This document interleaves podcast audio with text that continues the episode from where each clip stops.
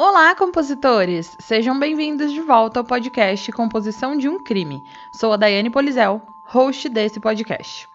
Se você sabe de algum caso muito sinistro e gostaria de ouvir ele por aqui, é só deixar a sua sugestão lá no Instagram, que é podcast composição de um crime, que eu vou anotar e logo você vai ouvir ele por aqui. Não se esqueçam também de seguir o Composição de um Crime no Spotify, na Orelo, no Deezer ou na sua plataforma de áudio preferida e também de avaliar lá na Apple Podcast. O caso de hoje é sobre Gary Heidnick, o homem que foi responsável por uma das mais grotescas séries de crimes que já aconteceram na Filadélfia, nos Estados Unidos. Então, compositores, peguem o fone de ouvido e se acomodem.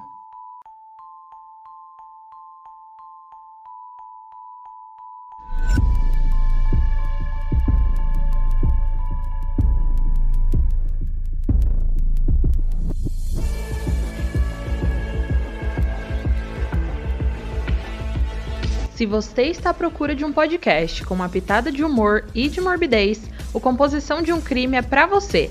Mas lembre-se que esse podcast é sobre crimes reais e algumas falas podem ser explícitas e não recomendadas a pessoas sensíveis e menores de 14 anos.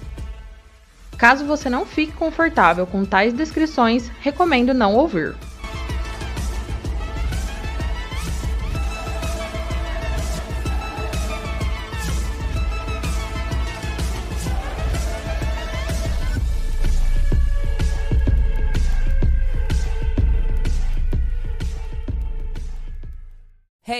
Você se interessa por crimes reais, serial killers, coisas macabras e tem um senso de humor um tanto quanto sórdido? Se sim, você não está sozinho. Se você precisa de um lugar recheado de pessoas como você, venha conhecer o podcast Pátria Amada Criminal. Todas as semanas tentamos entender o pior da humanidade. Nesse processo a gente ri, chora, fica brava, fofoca, porque afinal de contas é assim que a gente fala quando está entre amigos. Suas novas melhores amigas trevosas estão aqui no Pátria Amada Criminal. Há mais de três décadas, a Filadélfia foi apresentada ao seu criminoso mais notório, alguém que ganhou os holofotes, um assassino, maníaco, excêntrico, torturador e estuprador que violava mulheres em seu porão numa câmara de horrores. Mas depois de todo esse tempo, uma pergunta ainda persiste na mente de todos: Gary Heidnick era louco ou apenas mau? Gary Michael Heidnick nasceu no dia 22 de novembro de 1943 ele era filho de Michael e Ellen Heidnick. A família morava em Cleveland, no estado de Ohio. Um ano após o nascimento de Gary, o casal teve outro filho, o Terry. E apesar dos vizinhos nunca se queixarem de Michael e Ellen e também de acharem que o casal fosse feliz, em 1946, três anos após o nascimento de Gary, eles se divorciaram. A mãe, Ellen, assumiu a custódia de Gary e Terry pelos próximos quatro anos. No entanto, quando Michael, o pai, se casou novamente, os dois meninos foram morar com ele e com a sua segunda esposa. Mas a vida para os irmãos não ia ser nada fácil. O pai deles era agressivo e abusava emocionalmente dos filhos, especialmente de Gary. Um certo dia, quando Gary estava com o pai no supermercado, ele acidentalmente tropeçou em algo e esbarrou em algumas prateleiras, derrubando alguns itens. E lá, no meio de todo mundo, o seu pai o pegou e começou a bater nele com muita violência. E algumas pessoas e funcionários do supermercado tiveram que tirar o pai de cima do menino, que a essa altura já havia sido espancado. Gary também sofria de enurese noturna. Ele fazia xixi na cama. E o seu pai só piorava as coisas. Ele constantemente fazia o menino pendurar os lençóis manchados de urina na janela do quarto, para que os vizinhos vissem, e isso era extremamente embaraçoso para o Gary, que era uma criança. E abrindo um parêntese rápido aqui, a enurese noturna é uma característica bem comum em assassinos em série. Ela não é uma doença mental, nem uma doença física ou alguma coisa desse tipo. É mais um atraso no desenvolvimento que geralmente decorre de uma falta de confiança e de um medo excessivo, uma vez que as crianças estão assustadas e com cicatrizes emocionais. Essa condição, associada aos assassinos em série, foi proposta inicialmente pelo psiquiatra forense John MacDonald, juntamente com outras duas características, que são a crueldade contra animais e a obsessão por incêndios. Então, essas três características foi nomeada Tríade MacDonald. E parênteses fechado, vamos voltar ao caso. Bom, o Gary, então, sofria humilhações e abusos constantes do seu pai. E isso com certeza foi um dos principais motivos da sua falta de confiança. E além do menino ser o alvo de insultos do pai, ele também começou a ser abusado emocionalmente pela madrasta. O Gary não tinha paz nem na sua própria casa, e por isso, cada vez mais ele começou a se isolar no seu quarto. Para conseguir lidar com tudo o que acontecia, lidar com seu isolamento, o menino Gary começou a desenvolver histórias de ficção em sua própria mente como um mecanismo de defesa. Ele começou a se imaginar na posição de superior. E esse pensamento foi evoluindo até o ponto de ele parar completamente de interagir com outras pessoas. Ele ignorava seus colegas de escola, não fazia contato com professores e outros adultos e começou a pensar que não valia a pena falar com os outros e que ele também não precisava da aprovação de ninguém. Nem preciso falar que ele perdeu os poucos amigos que tinha, né? Um dia na sala de aula, uma aluna nova foi tentar falar com o Gary, perguntar sobre o dever de casa. E ao invés dele responder algo ou de simplesmente ignorar a menina, ele disse que ela não era digna o suficiente para iniciar uma conversa com ele. Mas apesar do Gary ser uma criança isolada, ele não era burro.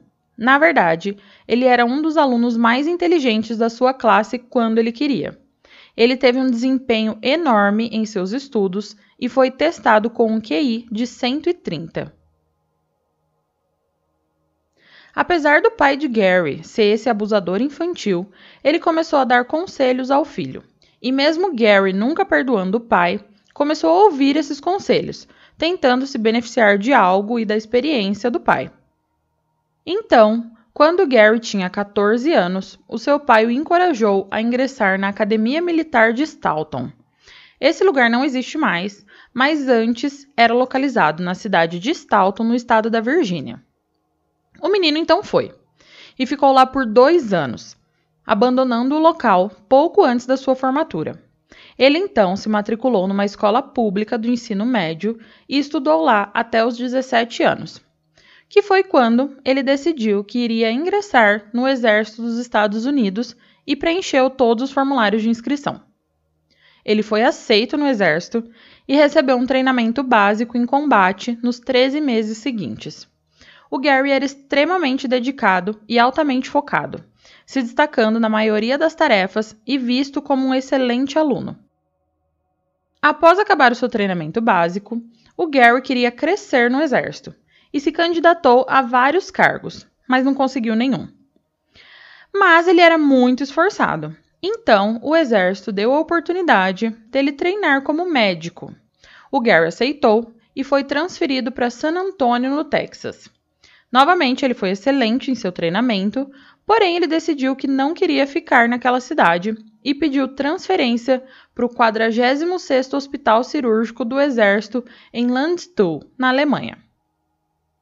E apenas algumas semanas após essa transferência, ele recebeu sua equivalência de diploma lá. O Gary era um dos melhores médicos do hospital, segundo seus colegas. Mas, assim como na escola, ele raramente falava com alguém, optando por permanecer um párea social, considerando seus colegas inferiores a ele. Nesse momento, Gary não exibia nenhuma das características pelas quais outros assassinos em série eram conhecidos. Não havia nada de distinto no seu comportamento ou no seu desempenho, e os seus colegas simplesmente pensavam que ele era um homem que gostava de ficar sozinho na maior parte do tempo. Porém, em 1962, as coisas começaram a mudar. Gary foi a um hospital, mas dessa vez como paciente.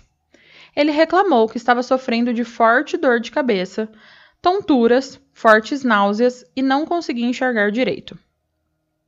Por conta dessas dores de cabeça, um neurologista foi chamado e acabou solicitando uma bateria de exames. Inicialmente, eles o diagnosticaram com gastroenterite. A gastroenterite compositores é uma inflamação do revestimento gástrico e dos intestinos grosso e delgado. Ela é normalmente causada pela infecção por um microorganismo, mas também pode ser causada pela ingestão de toxinas químicas ou medicamentos. Mas, fora esse diagnóstico inicial, o neurologista apresentou uma descoberta surpreendente. De acordo com seus relatórios preliminares, o Gary exibia sinais de doença mental.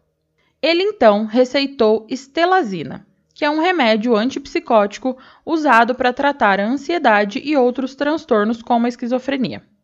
E após dois meses do relato da doença, lá na Alemanha, o Gary foi transferido de volta para Filadélfia e internado num hospital militar.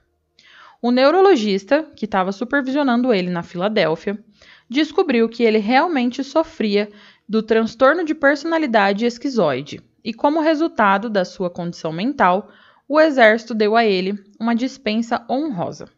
Eu acho que eu já falei aqui em algum momento, em algum outro episódio, sobre o transtorno de personalidade esquizoide, mas como eu não tenho certeza absoluta, eu vou resumir ele de novo aqui para vocês. O transtorno da personalidade esquizoide é uma condição caracterizada por um padrão generalizado de distanciamento e desinteresse geral pelos relacionamentos sociais e uma gama limitada de emoções nas relações interpessoais. Isso a gente viu até agora que o Gary bateu 100% nessa descrição. Mas bom, o Gary então havia sido dispensado do exército e o fato dessa dispensa ter sido por ele ser um paciente mental pesou muito para ele. E apesar dele não demonstrar, ele ainda se sentia superior a outras pessoas. E essa superioridade foi tomando uma parte importante do seu pensamento, e ele começou a desenvolver um ódio pelos militares. Ele então desistiu da carreira na medicina e foi se tornar um enfermeiro, trabalhando na Filadélfia. Mas assim como outros criminosos e assassinos em série, para Gary também era difícil manter um emprego. Então ele foi para outra cidade, onde começou a trabalhar como enfermeiro psiquiátrico no Hospital de Veteranos em Coatesville. Porém, a sua experiência como enfermeiro psiquiátrico não foi nada boa, principalmente porque ele não sabia lidar com as pessoas, ainda mais pessoas com doenças mentais. Ele costumava ser visto repreendendo pacientes em particular e havia até relatos de que maltratava certos pacientes, e isso foi considerado inaceitável e Gary foi despedido. Mas vamos lembrar que Gary trabalhou bastante tempo no exército como médico, então ele ganhou razoavelmente bem e conseguiu economizar um bom dinheiro, que ele usou para comprar uma casa de três andares. E só para lembrar, o Gary aqui já era um homem adulto e, mesmo assim, ele nunca havia tido contato com o sexo oposto. E a sua falta de interação com os outros foi um dos principais motivos para isso, já que ele não achava que houvesse ninguém digno suficiente para ele. Nesse ponto da vida do Gary, a sua mãe, Ellen, com quem ele já não tinha quase contato nenhum, havia sido hospitalizada várias vezes e havia recebido o diagnóstico de câncer ósseo. Por conta de vários problemas, ela era viciada em medicamentos e era uma alcoolista. E nos anos 70, tudo piorou muito. A Ellen estava com depressão e acabou cometendo suicídio por overdose. Mesmo que Gary tenha tentado ignorar, a morte de sua mãe deixou um grande impacto na sua vida. Ele estava completamente arrasado e, combinado com a sua incapacidade de manter um emprego estável ou de ter qualquer tipo de vida social, Gary decidiu que já estava farto disso.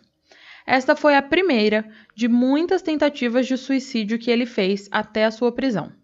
Assim como a sua mãe, o Gary tentou uma overdose. Mas a sua tentativa não teve sucesso e ele foi encontrado e levado a um hospital onde se recuperou. Até a sua prisão, Gary fez mais de uma dúzia de tentativas de suicídio. E quando isso não funcionou, recorreu a métodos alternativos. O irmão de Gary também não ia bem. Ele também estava em grande sofrimento e entrou e saiu de várias instituições para doentes mentais, assim como Gary, e até tentou se matar algumas vezes, também não tendo sucesso em nenhuma. Um ano mais ou menos após a morte de sua mãe, o complexo de supremacia do Gary assumiu o controle. Ele então decide formar a sua própria igreja, que ele nomeou de Igreja Unida dos Ministros de Deus. No início era somente o Gary e mais quatro seguidores, que eram o seu irmão Terry, dois homens e um paciente mental. Mas a igreja do Gary não era uma igreja comum, porque nas igrejas convencionais o poder e controle é dividido entre várias partes, certo? Mas na Igreja Unida dos Ministros de Deus, Gary era quem tinha o controle e responsabilidade absoluta sobre tudo, se denominando o líder vitalício. Ele, inclusive, fez uma constituição da igreja com vários parágrafos, dando a ele poder absoluto de decisões, do uso do dinheiro, das suas atribuições e deveres, tudo demonstrando que ele seria incrivelmente superior aos outros. E essas ilusões de grandeza estavam ficando cada vez mais sérias, e todos esses poderes simplesmente significavam que agora ele poderia exercer o seu controle e poder sobre os outros. Quando Gary estava com seus poucos membros da igreja, começou a perceber que era muito fácil conviver com aquele membro que tinha uma doença mental e que esse membro era o único que sempre havia sido legal com ele. Então o Gary foi percebendo que ele poderia manipular pessoas com deficiência mental da maneira que ele quisesse. Ele poderia vencê-los, repreendê-los e empurrá-los, que não haveria nenhuma retaliação. Ele logo percebeu que as pessoas com deficiência mental eram alvos mais fáceis. A igreja se tornou um empreendimento muito lucrativo, com quase 50 membros. Não demorou muito para o Gary perceber que a sua sorte estava prestes a mudar para melhor. Ele vendeu a sua casa e comprou outra propriedade de três andares. Nesta, ele alugou dois andares e foi morar com Anjanette Davidson, que era uma paciente doente mental e mentalmente incapaz. Foi nesta época que a sorte do homem começou a mudar e ele logo começou a viver uma vida de muito sucesso, e assim como outros doentes mentais, ele percebeu que quando era agressivo com a Jeanette, ela nunca falava ou reclamava para ninguém, e ele gostou muito disso. Repetidamente, os serial killers entram em ação por um motivo ou por outro. Pode ser um evento em sua vida que desencadeia a raiva e a agressão, ou algo que deu muito errado em algum momento. E foi assim também com o Gary. Primeiro de tudo, na infância, ele foi abusado mental e fisicamente por seu pai. Ele também foi excluído na escola por seus colegas, apesar de não ligar muito para isso porque ele se achava superior a todos. Mas isso não era mais uma desculpa boa, porque a sua dispensa do serviço militar e o seu diagnóstico de transtorno de personalidade esquizoide havia mexido muito com seu ego. A igreja estava indo bem e ele estava com dinheiro, levando uma vida bem confortável. Porém, seus impulsos sexuais estavam aumentando a cada dia, e a sua namorada, Angianette, que tinha transtornos mentais, não conseguia satisfazer esses impulsos.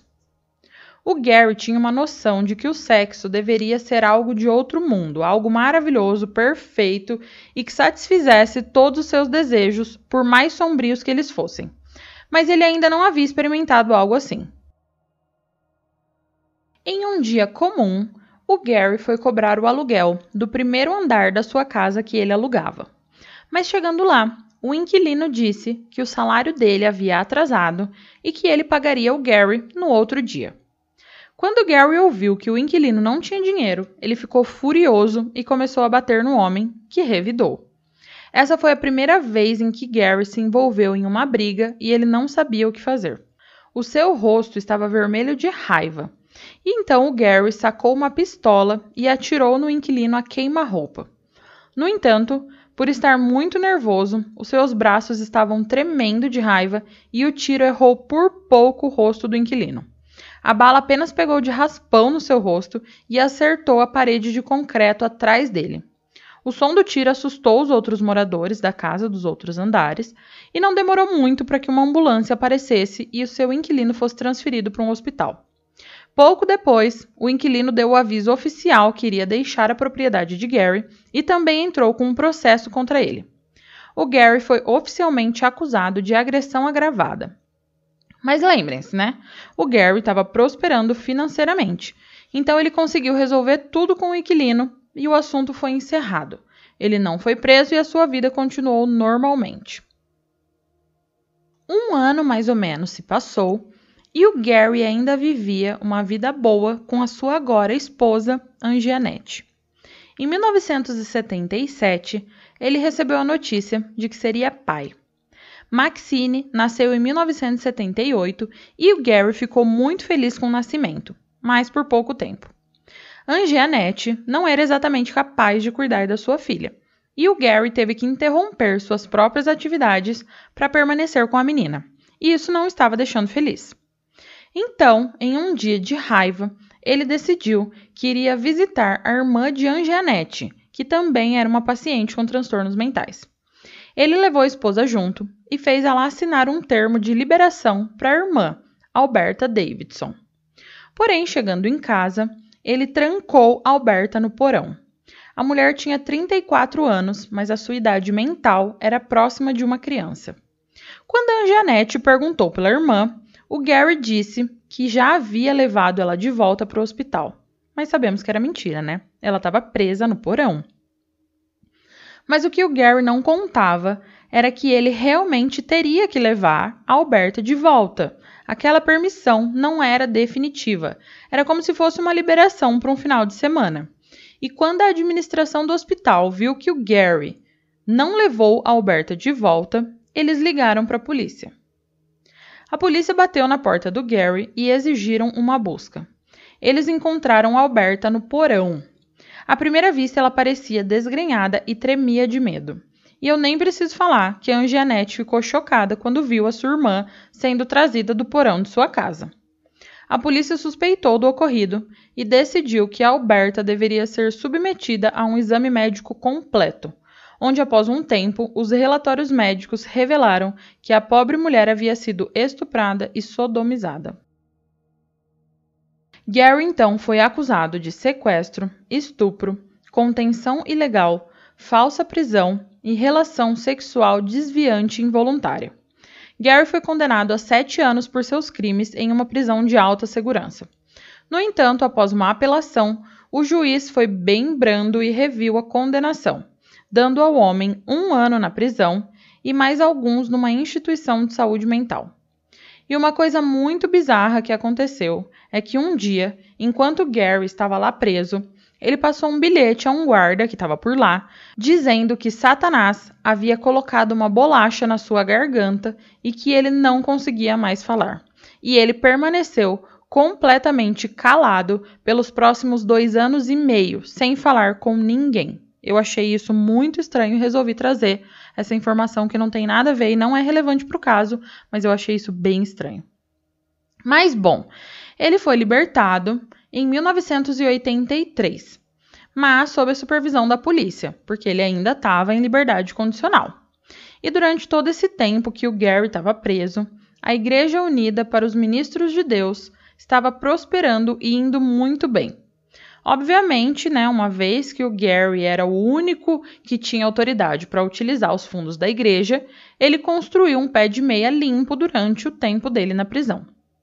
Em 1984, o Gary vendeu a sua casa e comprou outra. Já em 1985, ele se casou de novo. E agora, como que ele se casou, compositores? Bem, naquela época tinha uma coisa chamada noiva por correspondência que estava na moda. O homem se correspondia com uma mulher e os dois negociavam um valor e se tornavam noivos e depois casavam. Simples assim. Então, vinda das Filipinas, Betty Distel, uma mulher bonita e muita areia para o caminhão de Gary, chegou. Ela queria estabilidade e o Gary era bem estável no quesito dinheiro, mas também só nesse quesito, né? Os dois se casaram em Maryland no dia 3 de outubro de 1985.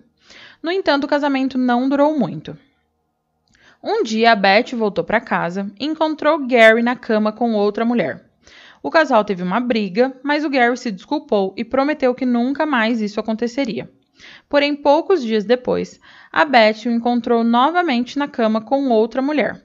E dessa vez, quando ela ergueu a sua voz para falar com o Gary, Gary a espancou e a forçou a assistir enquanto ele mantinha relações sexuais com essa outra mulher. Mas alguns dias depois, ele levou uma prostituta e fez a Beth assistir tudo. A mulher então entrou com um pedido de divórcio e os dois se separaram logo em seguida.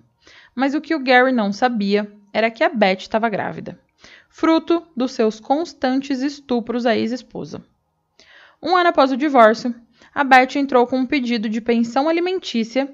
Ela havia dado à luz a um menino chamado de Jesse John Distel. Gary também teve mais um filho com outra mulher. O menino se chamava Gary Jr. E não vamos esquecer que ele tinha a filha Maxine, que era fruto do seu casamento com Angie Annette. Beth, além da pensão, também entrou com uma ação criminal contra o Gary. Ele até foi acusado de agressão indecente, estupro conjugal, agressão e relação sexual desviante involuntária. Porém, as acusações foram retiradas quando a Beth não compareceu para depor. Então, o Gary estava solto novamente. Após esse turbilhão de coisas que Gary havia passado, os demônios em sua mente estavam a todo vapor. E ele teve uma ideia sinistra. Ele decidiu abrir uma fábrica de bebês em seu porão. Ele decidiu sequestrar, prender e depois engravidar dez mulheres diferentes. E ele deu início em seu plano em novembro de 1986. Josefina Rivera era uma prostituta que passava a maior parte do tempo no norte da Filadélfia. Ela não tinha uma vida fácil, morava em uma favela e tinha um namorado que brigava constantemente. Em um dia chuvoso e frio, após uma briga com o namorado, ela saiu de casa com a esperança de encontrar algum cliente pelo caminho. Um Cadillac branco passou lentamente e parou perto da mulher, que se inclinou na janela. O homem que olhou para ela do assento do motorista usava óculos e barba. E ela então perguntou se ele poderia dar uma carona para ela, e ele prontamente disse que sim. Josefina então entrou no carro e se sentou no banco do passageiro. E o Gary já estava estudando a sua vítima. Ela era uma mulher negra e Gary mantinha um certo ódio contra pretos. O famoso e constante racismo que ainda persiste na nossa sociedade, né? Mas enfim. O Gary disse à mulher que a levaria para sua casa e Josefina já havia percebido que ele era rico. Ele tinha um relógio que parecia caro, pulseiras e corrente de ouro e dirigia um Cadillac. Então ela aceitou ir para a casa dele. Chegando lá, ela percebeu que a casa em si não aparentava ser uma casa de alguém muito rico. Porém, quando ela olhou na garagem, viu um Rolls Royce estacionado. Entrando na casa, que estava muito suja, a mulher viu um corredor que estava com as paredes cobertas de notas de 1 e 5 dólares penduradas.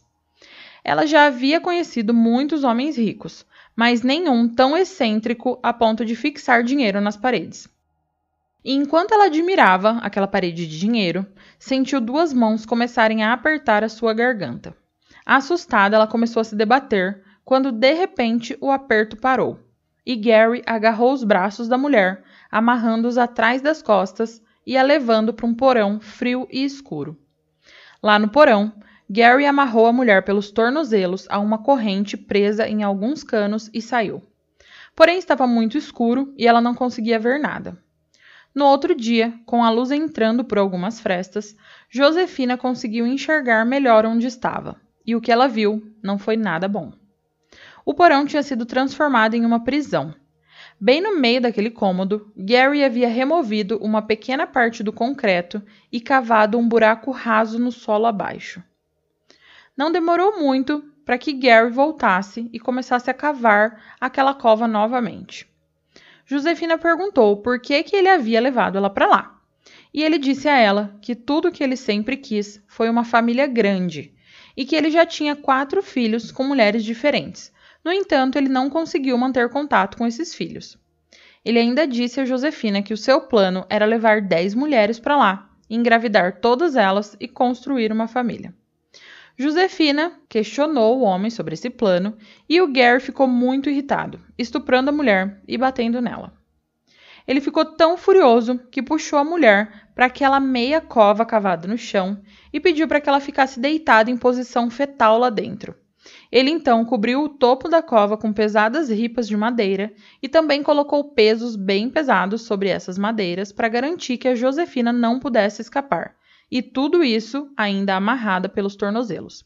E para quem não conseguiu visualizar direito essa cena, lá no Instagram, que é podcast composição de um crime, na postagem desse episódio, vão ter as fotos e uma representação dessa cova, compositores. Mas voltando, para impedir também que alguém ouvisse a mulher gritando, ele ligou o rádio numa estação de heavy metal. A mulher, percebendo que não ia adiantar lutar nem gritar, desistiu e já estava esperando para morrer. Após algum tempo, Josefina ouviu o som de Gary brigando com outra mulher, e pouco tempo depois, Gary atirou da cova, somente para ela perceber que havia mais outra mulher amarrada, assim como ela. Assim que o Gary saiu, a Josefina tentou conversar com a mulher, que era Sandy Lindsay. Mas após alguns minutos de conversa, Josefina percebeu que talvez ela não falaria nada mesmo. A mulher também tinha transtornos mentais. As duas estavam lá, amarradas, e sofriam constantes estupros de Gary, que descia e fazia o que queria com elas. Ele estava começando a gostar muito daquele espaço de tortura e começou a aprimorar as suas habilidades como torturador. Às vezes, ele amarrava o braço de uma delas para cima e só vinha tirar depois de horas, o que causava falta de fluxo sanguíneo e uma grande dor às mulheres.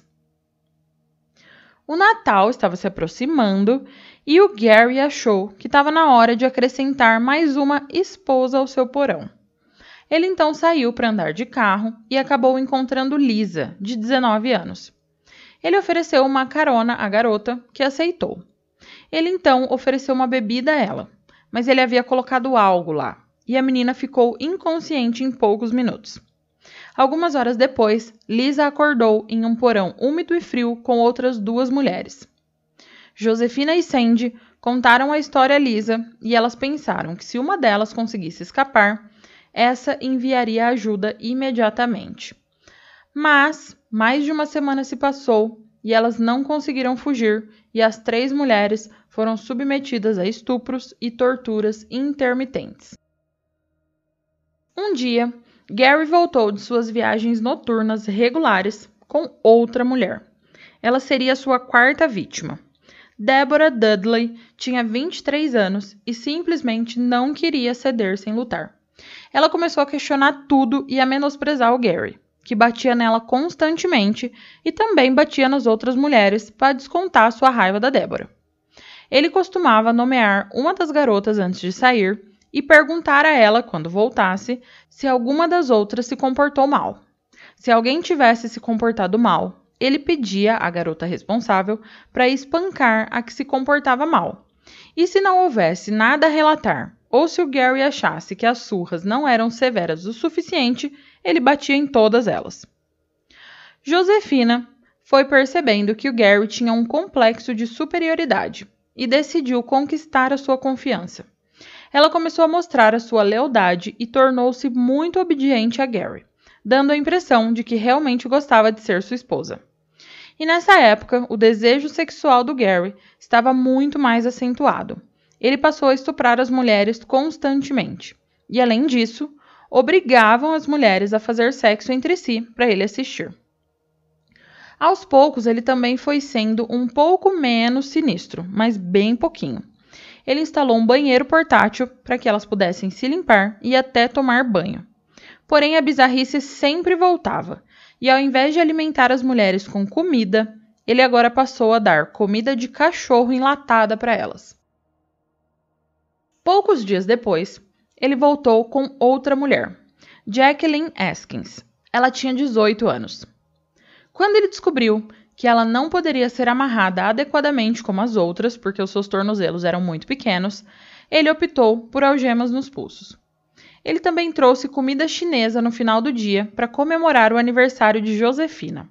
Ela estava se tornando rapidamente a sua esposa favorita, e ele tinha a impressão de que Sandy e Josefina haviam engravidado e ele estava de muito bom humor.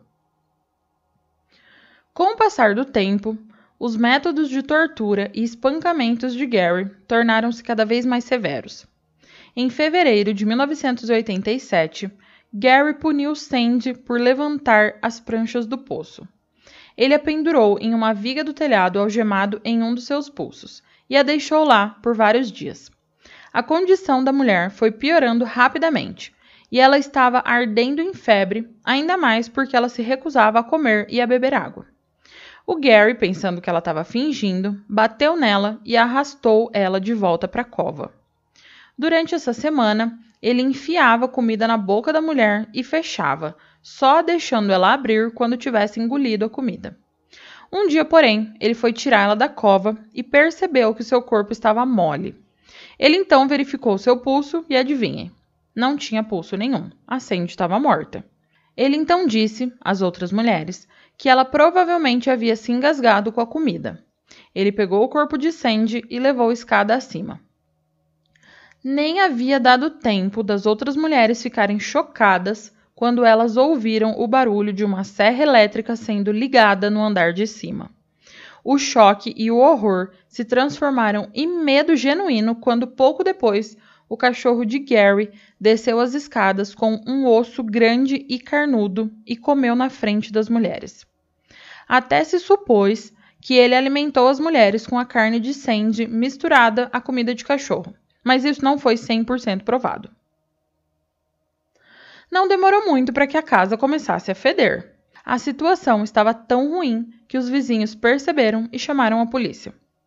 Um policial chegou à porta de Gary para investigar, mas o homem garantiu ao policial que era de um jantar assado cozido demais e nada mais. Após a morte de Sandy, Gary começou a se comportar pior do que antes e começou a inventar mais maneiras de torturar todas elas. Quando elas se mostravam mais desafiadoras e desobedientes, o Gary as levava para cima e mostrava a cabeça de Sandy dentro de um jarro. Isso era assustador o suficiente para que elas ficassem quietas por vários dias.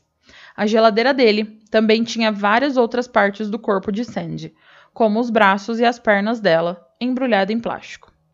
Ele também arrumou outra forma de tortura. Ele pegava um fio desencapado, colocava uma ponta na tomada e a ponta desencapada na corrente de ferro que prendia as mulheres. Ele se divertia vendo elas se contorcerem de dor.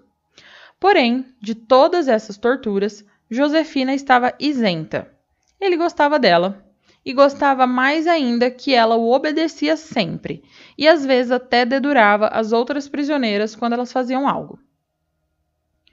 Um certo dia, ele resolveu testar outro tipo de tortura. Ele encheu a cova que ficava lá no meio de água e empurrou três mulheres lá dentro, menos a Josefina. Então, ele pegou aquele fio desencapado que estava conectado na tomada e jogou na água, dando um choque violento nas três mulheres. Quando ele se cansou, ele tirou as madeiras e constatou que uma delas, a Débora, havia morrido.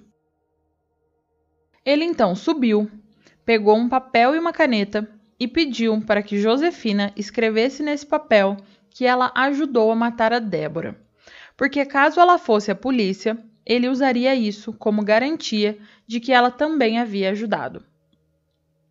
A mulher escreveu rapidamente e o Gary estava convencido de que ela estava do lado dele. Então, ele a soltou e pediu para ela subir, tomar banho e se trocar.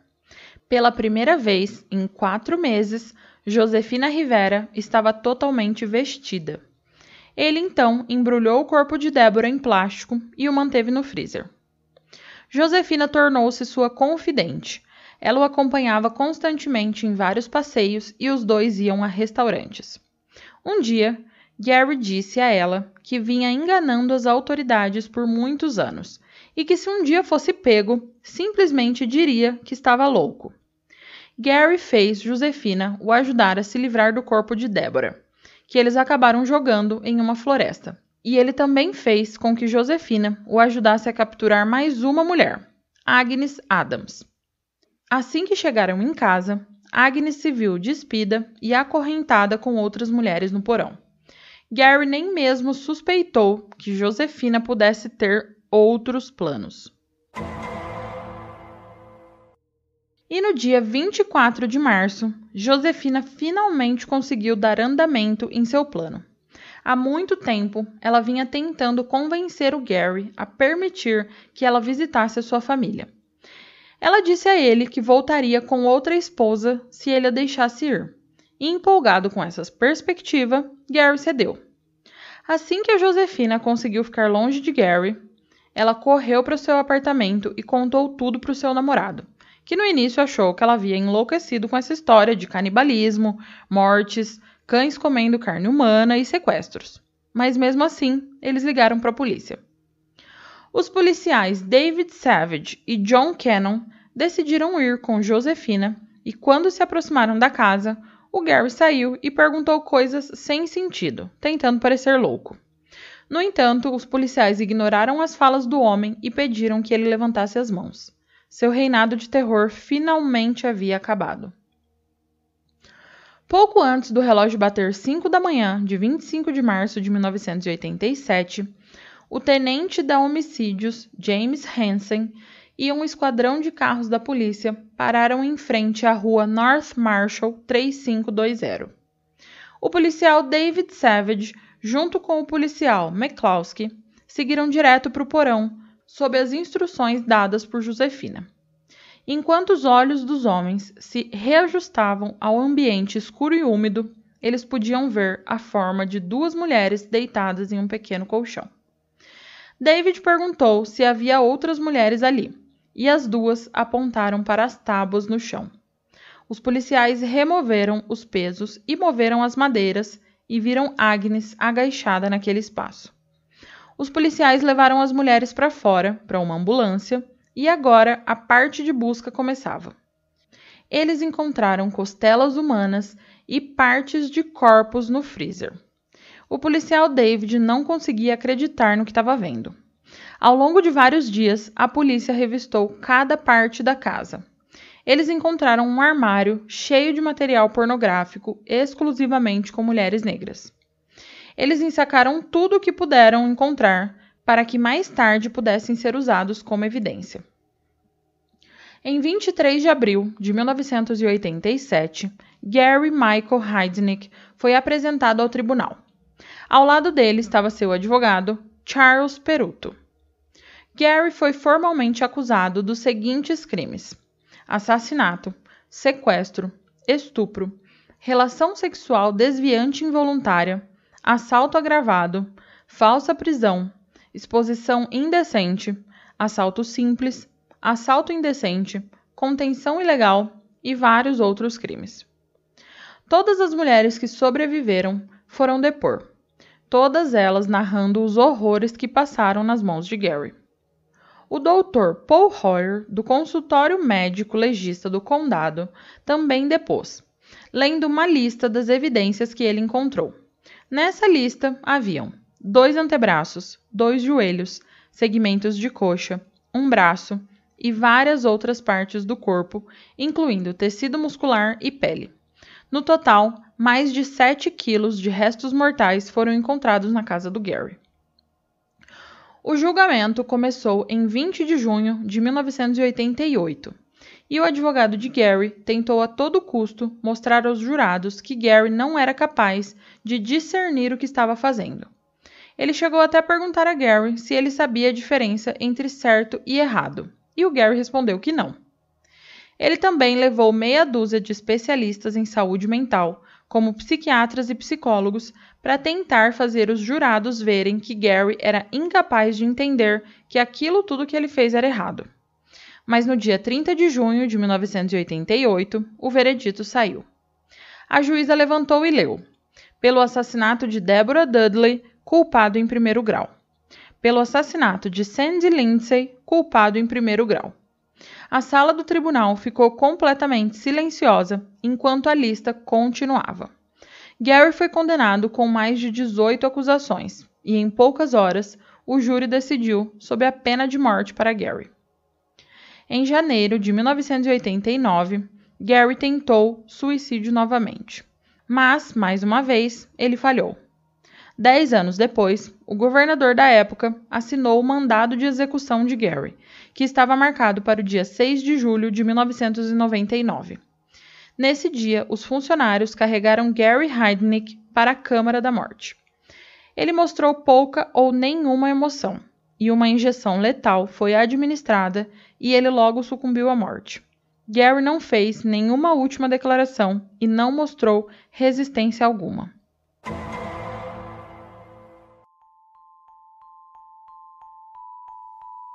Compositores, o caso de hoje chegou ao fim. O que, que vocês acharam? Só para lembrar vocês, eu estou deixando alguns links de livros aqui na descrição do episódio, na plataforma que você usa para ouvir o composição. Os livros são os que eu uso para as pesquisas dos episódios, quando encontro livros para isso, e mais alguns sobre crimes reais ou histórias macabras. Mas então, não se esqueçam de ir lá no Instagram, na postagem desse episódio, contar para mim se vocês já conheciam esse caso ou não e o que acharam dele. Não se esqueçam também de seguir o Composição no Spotify ou na sua plataforma de áudio preferida e de dar uma forcinha lá na Apple Podcast e fazer uma avaliação bem positiva. Compositores, até o próximo crime!